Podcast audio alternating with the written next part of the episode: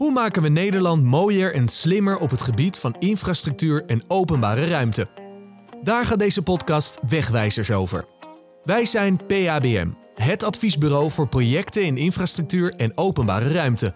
Bij PABM gaan we verder dan alleen ontwikkeling.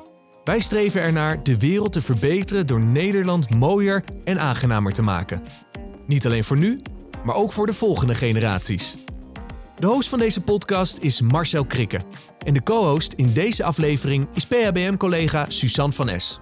Te gast is Bart Wernaert, lector Moral Design Strategy bij Fontis Hogeschool. En op dat moment krijg je dus eigenlijk best wel complexe vraagstukken. Want je zult jezelf iets moeten gaan voorstellen wat nog niet bestaat. Ehm, je wil mensen daarin meebewegen. Of op de een of andere manier daarin raadplegen. Van joh, luister, hoe moet die publieke leefomgeving er nou eigenlijk uit gaan zien? Alleen die mensen zelf kunnen niet altijd even goed overzien wat de opties zijn. Wat die nabije toekomst misschien met zich mee gaat brengen. En ga ze maar door. Bart heeft naast zijn rol als lector ook jarenlange ervaring als jurist en docent. Hij wil een brug slaan tussen technologie, maatschappij en ethiek. Door de digitale samenleving menselijker te maken, wil hij bijdragen aan het verkleinen van de afstand tussen individu en organisatie.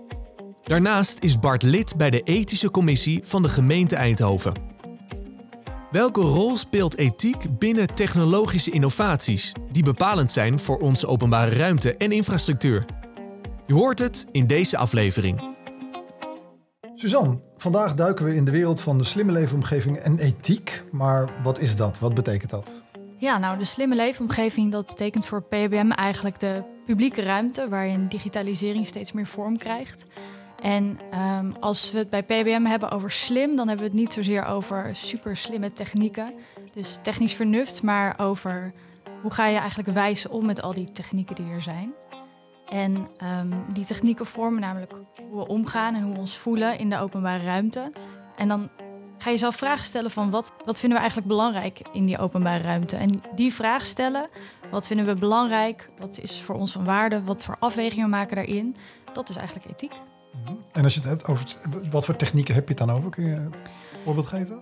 Nou, eigenlijk vormt techniek op allerlei manieren onze omgeving. Uh, je kan het hebben over niet-digitale techniek. Dus bijvoorbeeld de bankjes in de stad, de vorm die zij hebben, die zorgen ervoor dat mensen wel of niet buiten kunnen slapen, bijvoorbeeld. Eigenlijk zitten daar ook al waarden in verpakt.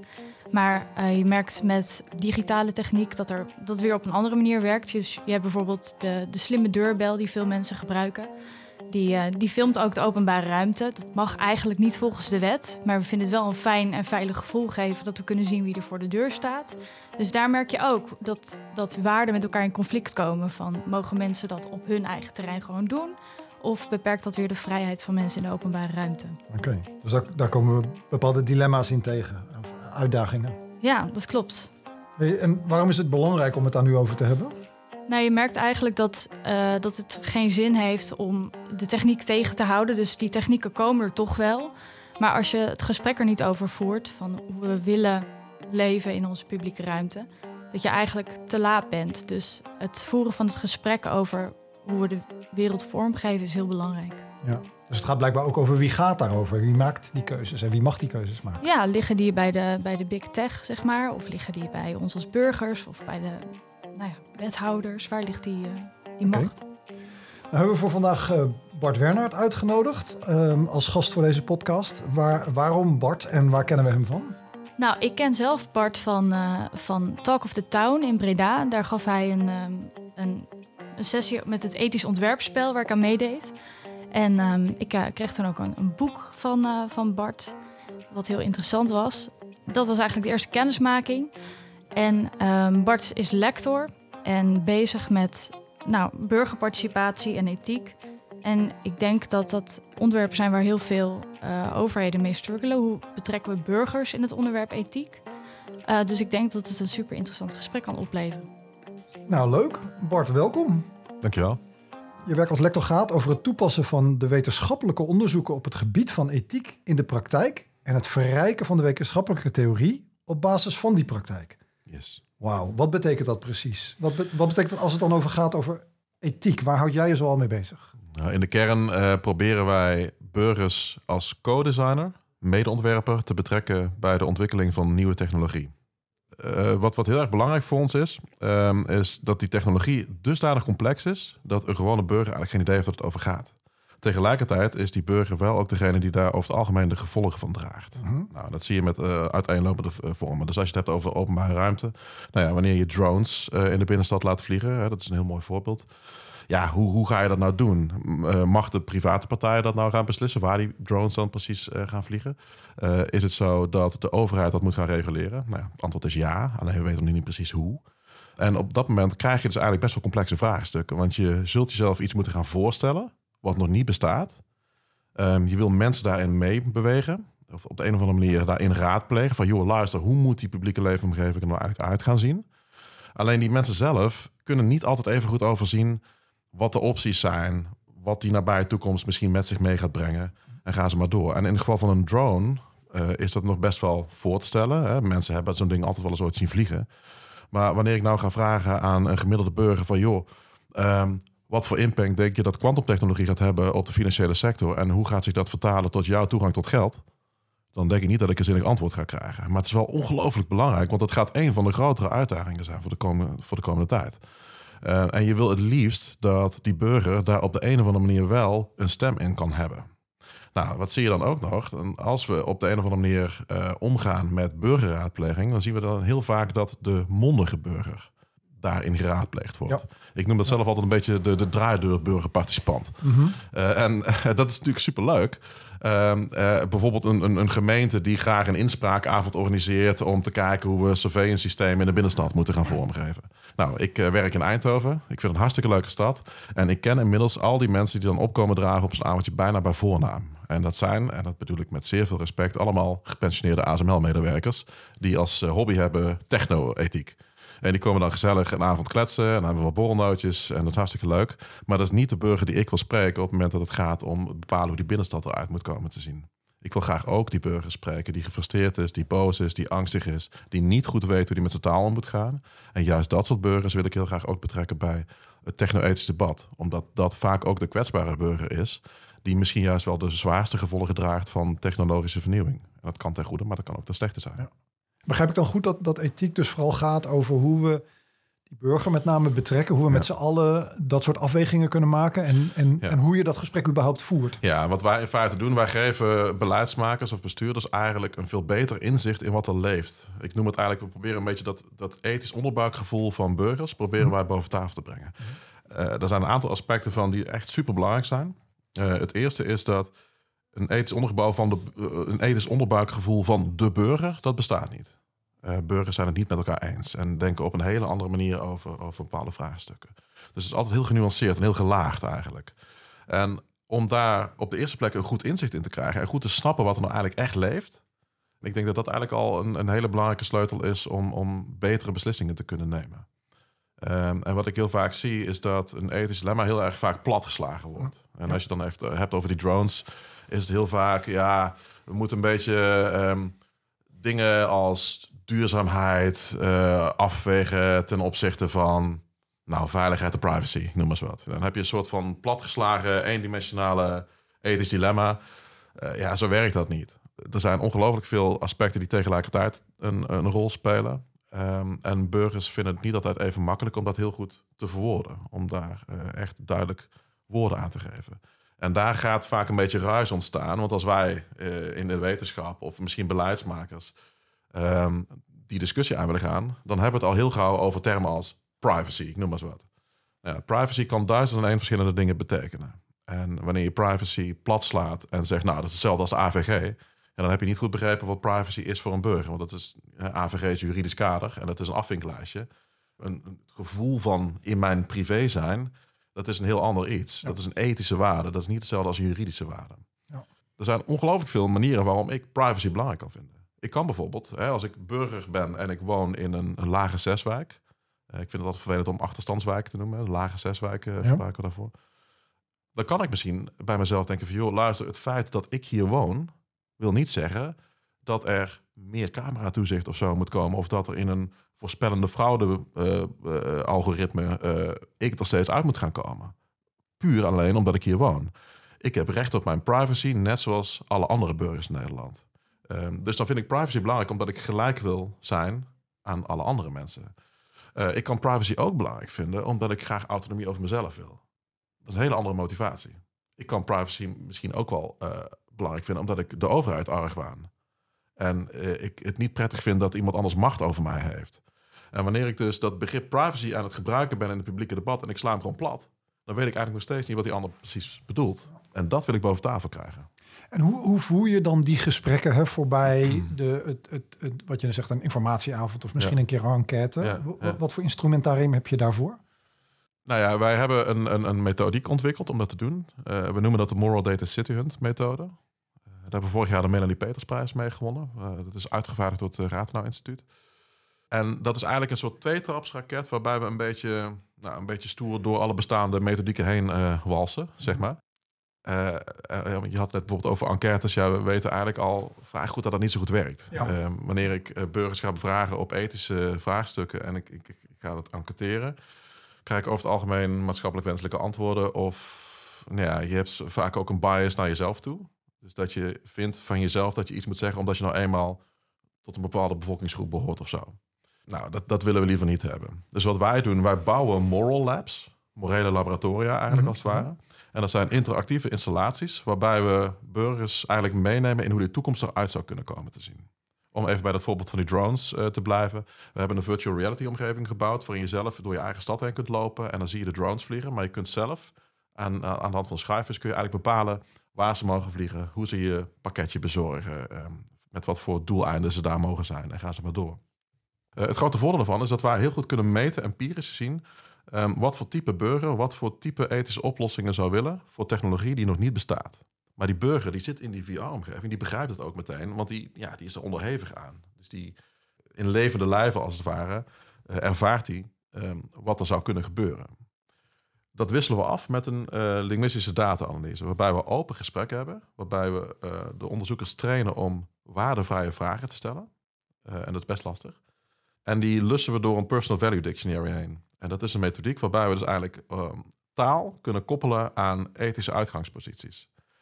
Het grote voordeel daarvan is dat het niet uitmaakt wat je taalniveau is. Um, dus je hoeft niet heel wel bespraakt te zijn om zinnige antwoorden te geven. Op het moment dat ik gewoon een goed gesprek met je heb, ongeacht de lengte van je woorden, ongeacht de hoeveelheid van je woorden, kan ik wel meten wat voor type ethische waarden erachter zitten. En door die twee dingen met elkaar te koppelen, kan ik als het ware enerzijds in kaart brengen um, wat voor ethische oplossingen um, gedragen worden in de samenleving. En anderzijds in kaart brengen wat voor ethische palet er eigenlijk achter zit. Dat ik ook goed begrijp waarom dat nou zo belangrijk is. Nou, en dat soort inzichten kan ik um, vertalen naar ontwerpprincipes wanneer we die nieuwe technologie dus vervolgens moeten gaan vormgeven. En dat is veel handiger eigenlijk, uh, bottom-up eigenlijk, om die technologie dus verder door te ontwikkelen. Ja, want dat vroeg ik me wel naar af. Wat, wat, wat is dat is de vraag die dat triggert van wat doe je dan met die resultaten? Uh, hoe ga je daar vervolgens weer mee verder? Ja, dat is, dat is een goede vraag. Kijk, uh, het laatste wat ik wil zijn is, is iemand die de norm stelt. Ik ben een onderzoeker, ik ben geen, geen politicus of zo. Mm um, dus voor mij is ethiek een, een, een, object wat ik, wat ik bestudeer. Waarbij ik vooral eigenlijk boven tafel wil krijgen hoe mensen ergens over denken, ethisch gezien. En hoe die het gedachteproces tot stand komen. Wat ik nooit zal gaan doen, is op basis van het onderzoek zeggen... nou, je moet het dus zo en zo en zo gaan doen. Dus, dus wat drones kunnen niet, of drones kunnen juist... Nee, nee, precies. Wat we hooruit kunnen... Uh, we, kunnen eigenlijk een soort van heatmap van een stad maken... en aan een bestuurder aangeven... joh, luister, je stad ziet er zo ethisch gezien uit. Dit is de drone case. Dit zijn de mogelijke ontwerpprincipes die je eventueel hebt. Succes aan mij. Ja. Um, maar het, het, het, het, gedetailleerdheid waarmee we dat doen... Uh, en ook de genuanceerdheid uh, zorgt ervoor dat je in ieder geval in staat bent en beter geëquipeerd bent om uh, ja, betere beslissingen te nemen op dat vlak. Welke, welke ontwikkeling zie je daarin in, op dit moment in Nederland? Of welke trends zijn daar waarneembaar? Um, nou ja, je hebt natuurlijk de algemene trends in Nederland. Hè. We hebben het heel vaak over polarisatie. we hebben het ook heel vaak over wantrouwen naar overheid. Ja, technologie speelt daarin natuurlijk een belangrijke rol. Uh, op het moment dat je technologie gebruikt die de gemiddelde Nederlander niet begrijpt. en er gebeuren ongelukken. kijk naar het toeslagenschandaal.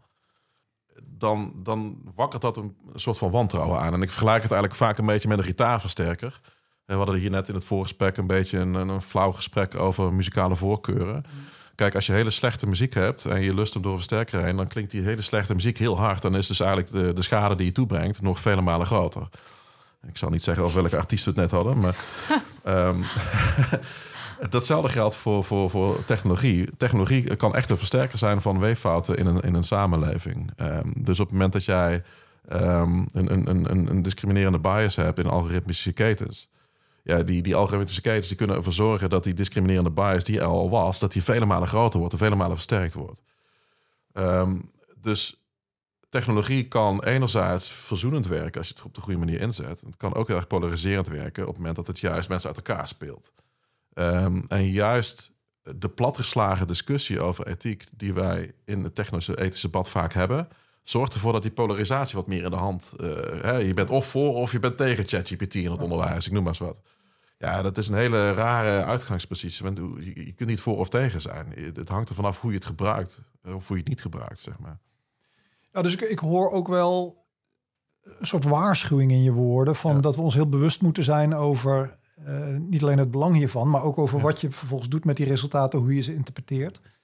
Ik kan me voorstellen dat als je, uh, als het gaat over de openbare ruimte en je wil daarin iets meegeven aan de beleidsmakers of aan, uh, aan de bestuurders ja. van, een, van een stad, dat je je resultaten wel kunt opleveren en wat, je, wat jullie dan in je labs onderzocht hebt, maar dat het ook wel wat toelichting vraagt over hoe je daar vervolgens weer mee omgaat. Ja, um, kijk, het is een beetje een, een, een, een soort kip-ei-discussie. Wat was er eerst, het ethische debat of de technologie? Uh, en helaas is het vaak zo dat eerst technologie er is. Ja. En vervolgens het ethische debat. Kijk naar ChatGPT. Uh, dat, dat vind ik een heel mooi voorbeeld. Dat was er ineens, voor ons gevoel. Voor, in ieder geval voor het gevoel van heel veel Nederlanders. Ja.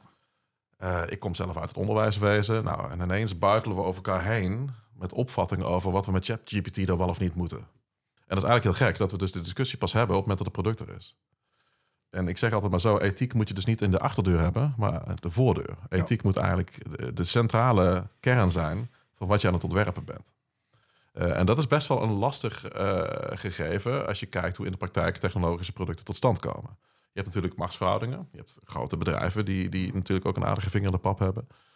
Je hebt overheden die soms heel techno-optimistisch zijn, of soms juist heel erg bang voor technologie. Of bijna handelingsverlegen. Hè? Dat, dat zie je, je ziet hele grote verschillen ook tussen gemeenten bijvoorbeeld. Ja. Um, ja, en dat is natuurlijk best een, een, een lastig gegeven. Um, en en um, kijk, ik, ik krijg met enige regelmaat de vraag van... Goh, Bart, uh, we hebben hartstikke leuke technologie. Kun jij eens even draagvlak creëren voor ons? oh ja, ja, dat, is, dat is nou precies de verkeerde vraag die je aan het stellen bent. Draagvlak ga je niet creëren. Uh, wat ik hooguit kan onderzoeken... Um, is hoe het ethisch onderbuikgevoel van burgers is ten aanzien van iets wat nog niet bestaat.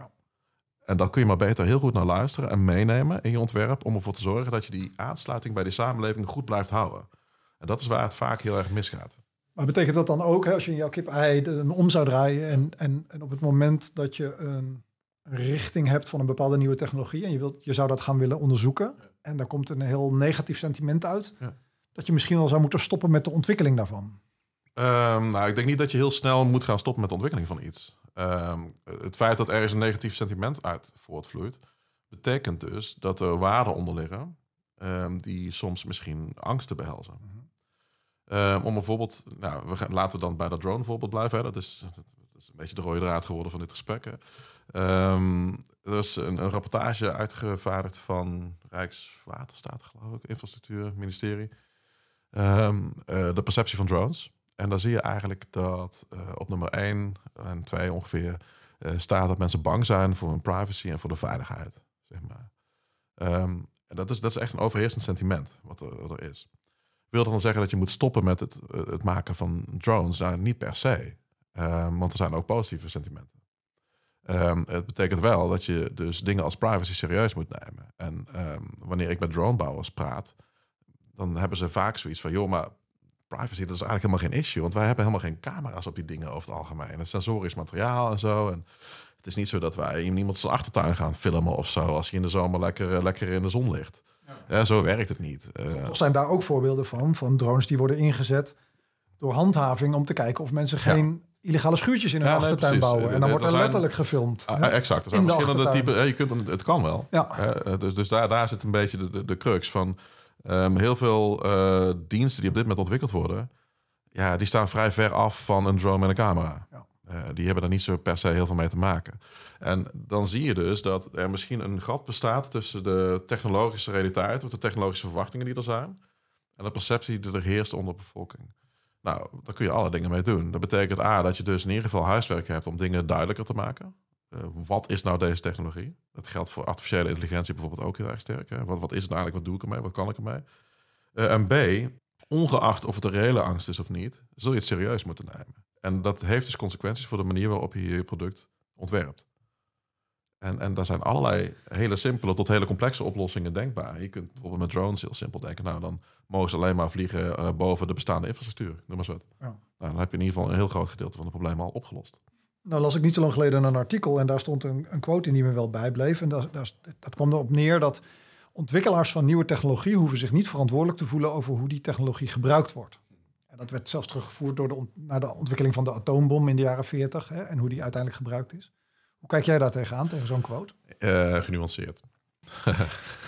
um, kijk, niet verrassend. We, we, we, we, stellen eigenlijk, eigenlijk zou je de morele lading van technologieontwikkeling in drie fasen kunnen onderverdelen. Of in drie, bij drie verschillende type entiteiten, om het zo maar even te zeggen. Op de eerste plek heb je ontwerpers. En ontwerpers hebben een idee met hun technologie. Kijk, waarom bouw je een atoombom? Ja, je kunt hooguit zeggen, ja, voor de veiligheid, maar niet, ja, ja. nou ja. Um, waarom maak je een pistool? Uh, dus, dus je hebt in je, de ontwerper van technologie heeft een bepaald doel die hij graag wil verwezenlijken. Daarnaast heb je de technologie zelf. En um, uh, het, is, het is een illusie om te bedenken dat technologie ethisch neutraal is. technologie zelf verandert de samenleving. Hm. Ongeacht wat een ontwerper daarmee bedoeld heeft. Ik, ik, gebruik zelf heel vaak het Haberbosch-proces de scheikundige formule die ooit is bedacht is. Nou, dat kun je heel goed uh, gebruiken in de landbouw, kunstmest bijvoorbeeld. Mm -hmm. Kun je ook maken om explosieven te maken in de Tweede Wereldoorlog. Dat hadden de oorspronkelijke bedenkers van deze formule niet helemaal voorzien.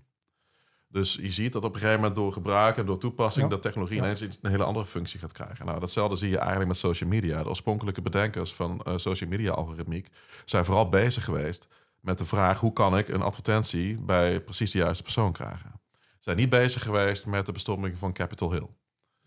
Dus technologie zelf is soms ook iets wat een bepaalde morele lading heeft, los van de ontwerper. En dat is denk ik waar de, uh, de quote, ik weet niet of het wel, misschien over ging. En daarnaast heb je uh, ten derde, tenslotte ook, heb je ook nog eens een samenleving met een bepaalde verwachting en een bepaald gebruik ervan. Dat is ook nog eens een morele lading waar je rekening mee te houden hebt. En de grote truc is om die drie verschillende morele ladingen met elkaar in evenwicht te brengen. Uh, en dat doe je door die laatste, de sociale verwachting, aan de voorkant bij die ontwerper goed binnen te krijgen. En dat kun je op een aantal manieren doen. Misschien de manier waarop ik net zei, hè, met het onderzoek wat we aan het doen zijn. Uh, een ander iets is wanneer je uh, nagaat aan ontwerpteams, zijn vaak heel erg homogeen. Uh, nog steeds in veel technologieontwikkeling, hoogopgeleide witte mannen. Ehm, nou ja, het is best wel goed onderzocht dat wanneer je iets laat maken door alleen maar witte mannen, je ook daar de producten van krijgt en ook de morele lading die daarbij hoort. Je stopt iets van jezelf in het product wat je maakt. En daarom is het ook wel heel erg belangrijk om ook als, als organisatie goed na te denken over de inclusiviteit van je ontwerpteam. Uh, en ik, ik zeg altijd maar zo, dat is niet per se een soort van linkse woke hobby om een inclusief ontwerpteam te hebben. Mhm. Het is gewoon een noodzakelijke randvoorwaarde om fatsoenlijke producten te maken omdat je steeds meer ziet dat de complexiteit van die morele lading ook steeds minder zichtbaar wordt. Uh, het is ook steeds minder grijpbaar als je uh, artificiële intelligentie programmeert. Ja, hoe kun je dat nog achterhalen? Hoe kun je dat nog terug gaan leiden tot de oorspronkelijke bedenker? Maar het zit er wel ergens een beetje in. Ja. Dus aan de voorkant kun je dan maar beter zorgen dat je ontwerpteam in ieder geval zo inclusief mogelijk is. Zodat dat ook doorresoneert in het product dat je maakt. Wat mijzelf elke keer opvalt is hoe ongelooflijk snel de ontwikkelingen nu gaan. Hè? De nieuwe, nieuwe technologieën ja. buitelen over elkaar heen. Uh, uh, AI is bijna ingeburgerd nu hè, met ChatGPT. En twee jaar geleden bestond het nog niet eens. Ja. Als je nou eens voor jezelf vijf jaar vooruit kijkt in de tijd, wat zie jij dan aan ontwikkelingen en wat zie jij dan als grootste uitdagingen daarbij? Voor, nou laten we het even beperken tot ons eigen land. Snap ik. Ja, ik vind het ingewikkeld om, om uh, ontwikkelingen heel erg... Uh, je zit er altijd naast, laat ik het zo stellen. Ja. Um, ja, het gaat me ook niet zozeer over de, de, oh, ja, de technologische ontwikkelingen zelf... maar meer over de, de, de, de ethische vraagstukken en de, Ah. en de manier waarop we dus dit soort gesprekken blijven voeren. En de Maar je- ontwikkelingen daarin. Je zegt het eigenlijk zelf al heel treffend. Eh, het, het gaat heel snel. En ehm, bij mensen, bij, bij burgers die niet per se eh, elke dag in de tekst zitten, zeg maar, die bekruipt erg het gevoel, het overkomt hun heel erg. En dat gevoel van overkomen, uh, ineens is het er. En ineens moet ik er ook iets mee, want als ik er niks mee doe, ja, dan mis ik een bepaalde trein of een bepaalde boot. Levert ook wel een gevoel van onrust op. Ehm, en ik denk, ja goed, voor nu is dat ChatGPT voorbeeld denk ik het meest voor de hand liggend. Hè? Dat, dat zit nog vers in het geheugen. Ineens is het er. Ineens kunnen we, hè, we zie je ook be- beroepen veranderen van zelf iets creëren naar prompten. Eh, en, en, en zie je in het onderwijs dat docenten ineens hun manier van tentamineren zo snel mogelijk moeten aanpassen. Want ja, hè, het werkstuk is niet meer door de student gemaakt. Dat soort dingen. En dat gevoel van overkomen, dat wil je eigenlijk voorkomen. Eh, Dus wil je op de een of andere manier ervoor zorgen dat eh, technologie ons niet meer overkomt, maar dat het eigenlijk gewoon een, een logisch proces is in een samenleving. En dat kun je eigenlijk alleen maar eh, voor elkaar krijgen door die burgers die het uiteindelijk betreft, heel actief aan de voorkant mee te nemen in die ontwikkelingen. Dat heeft dus wel een consequentie voor zowel bedrijven als voor bestuurders. En eh, kijk, bedrijven zijn natuurlijk heel erg bezig met dingen als eh, intellectueel eigendom. Dus je wil het liefst, als ze iets maken, iets nieuws maken, dat dat zo, zo geheim mogelijk houden. ehm, zodat de concurrentie er niks mee kan. Ehm, en dat is heel logisch, want het is ook een fundamenteel recht. Hè? Je recht op intellectueel eigendom eh, als organisatie. Het is ook vaak je, de manier waarop je ook kan bestaan of bestaansrecht hebt. Dus dat, dat is best lastig. Tegelijkertijd heeft het dus een heel groot eh, negatief effect soms op die eh, burger bij de hand nemen en, en ja, samen met die burger op te trekken in, in de technologieontwikkeling. Dus die twee die, die lijken niet helemaal lekker met elkaar synchroon te lopen. Terwijl je dat op zich wel zou kunnen doen. Je kunt natuurlijk wel ook als bedrijf actiever die contacten met burgers opzoeken of actiever de contacten met onderzoekers opzoeken. Zonder dat je daarin per se meteen heel erg bang hoeft te zijn voor je intellectueel eigendomverlies. Eh, dus ik denk dat dat een hele belangrijke is. En als het gaat om overheden, zie ik eigenlijk een ander eh, probleem. Ik zie daar enerzijds soms bijna roekeloos optimisme. Van, oh, het kan, dus we doen het. En anderzijds zie ik daar soms het tegenovergestelde, bijna eh, roekeloos pessimisme. Van, oh, maar dat zal dan wel misgaan. Eh, dus dan doen we het niet. En ik zie ze eigenlijk allebei eh, best wel voorbij komen. Ik denk dat in die overheidslaag een heel ander vraagstuk nog, nog misschien wel belangrijker is. Je ziet, ehm, en, en ik bedoel dat met zeer veel respect, want eh, ik, ik werk samen heel veel met deze overheden, dus ze zullen het vast niet leuk vinden als ik dat zeg. Eh, maar ik zie een groot verschil tussen de politieke laag in eh, het publiek bestuur en de ambtenarij die daaronder zeg maar, moet functioneren. En wat me opvalt is dat die ambtenarij best goed in de gaten heeft vaak wat de problemen zijn, waar de risico's liggen, wat ze ermee zouden willen, wat ze ermee zouden kunnen. En Maar dat de politieke laag eigenlijk geen idee heeft.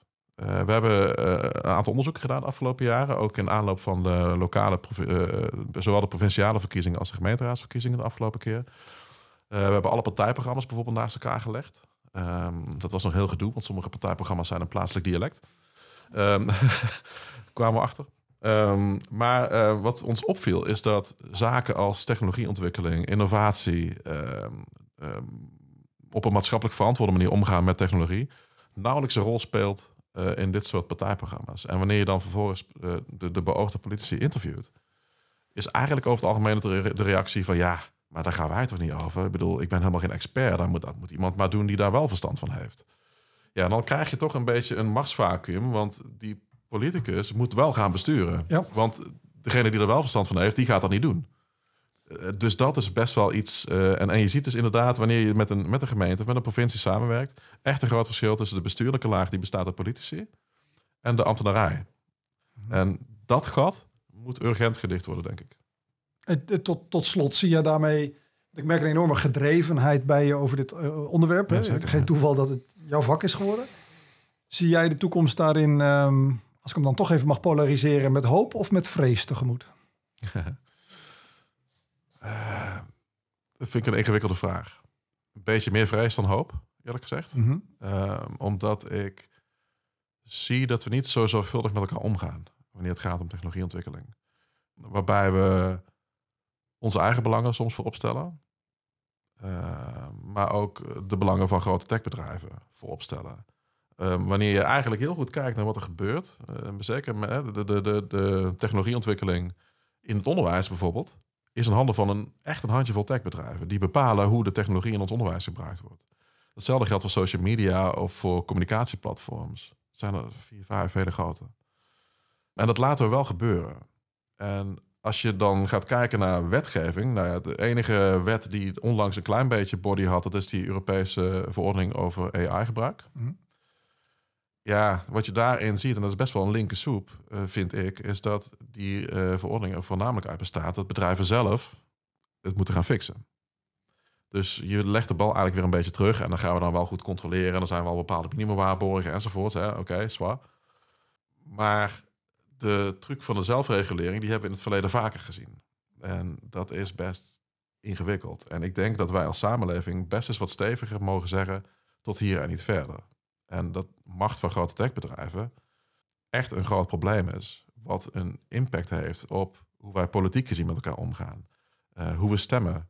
Uh, hoe we naar onszelf kijken. Hoe we naar mensen kijken. Hoe we naar relaties kijken. Hoe we naar succes kijken. Hoe we naar allerlei maatschappelijke problematiek kijken. Ja, dat is het verdienmodel van een groot techbedrijf niet waard. Uh, dus we mogen wel eens wat meer ballen hebben. Ja. ja. Volgens mij snij je nu bijna het, een, een, hele nieuwe podcast aan. Dus uh, misschien moeten we daar uh, bij een volgende gelegenheid op, uh, op gaan. Voor nu wil ik je in ieder geval hartelijk danken voor deze podcast. Voor, voor het delen van jouw inzichten en jouw ervaringen op dit gebied met ons. Ja. Dus dank daarvoor. Nou, met veel plezier gedaan. Dankjewel. Dankjewel voor de uitnodiging. Dit was hem dan, de aflevering met Bart Wernard van Fontis Hogeschool. Abonneer op deze podcast om op de hoogte te blijven van nieuwe afleveringen. En wil jij Nederland ook mooier en slimmer maken op het gebied van mobiliteit en infrastructuur? Bekijk dan pabm.nl/podcast.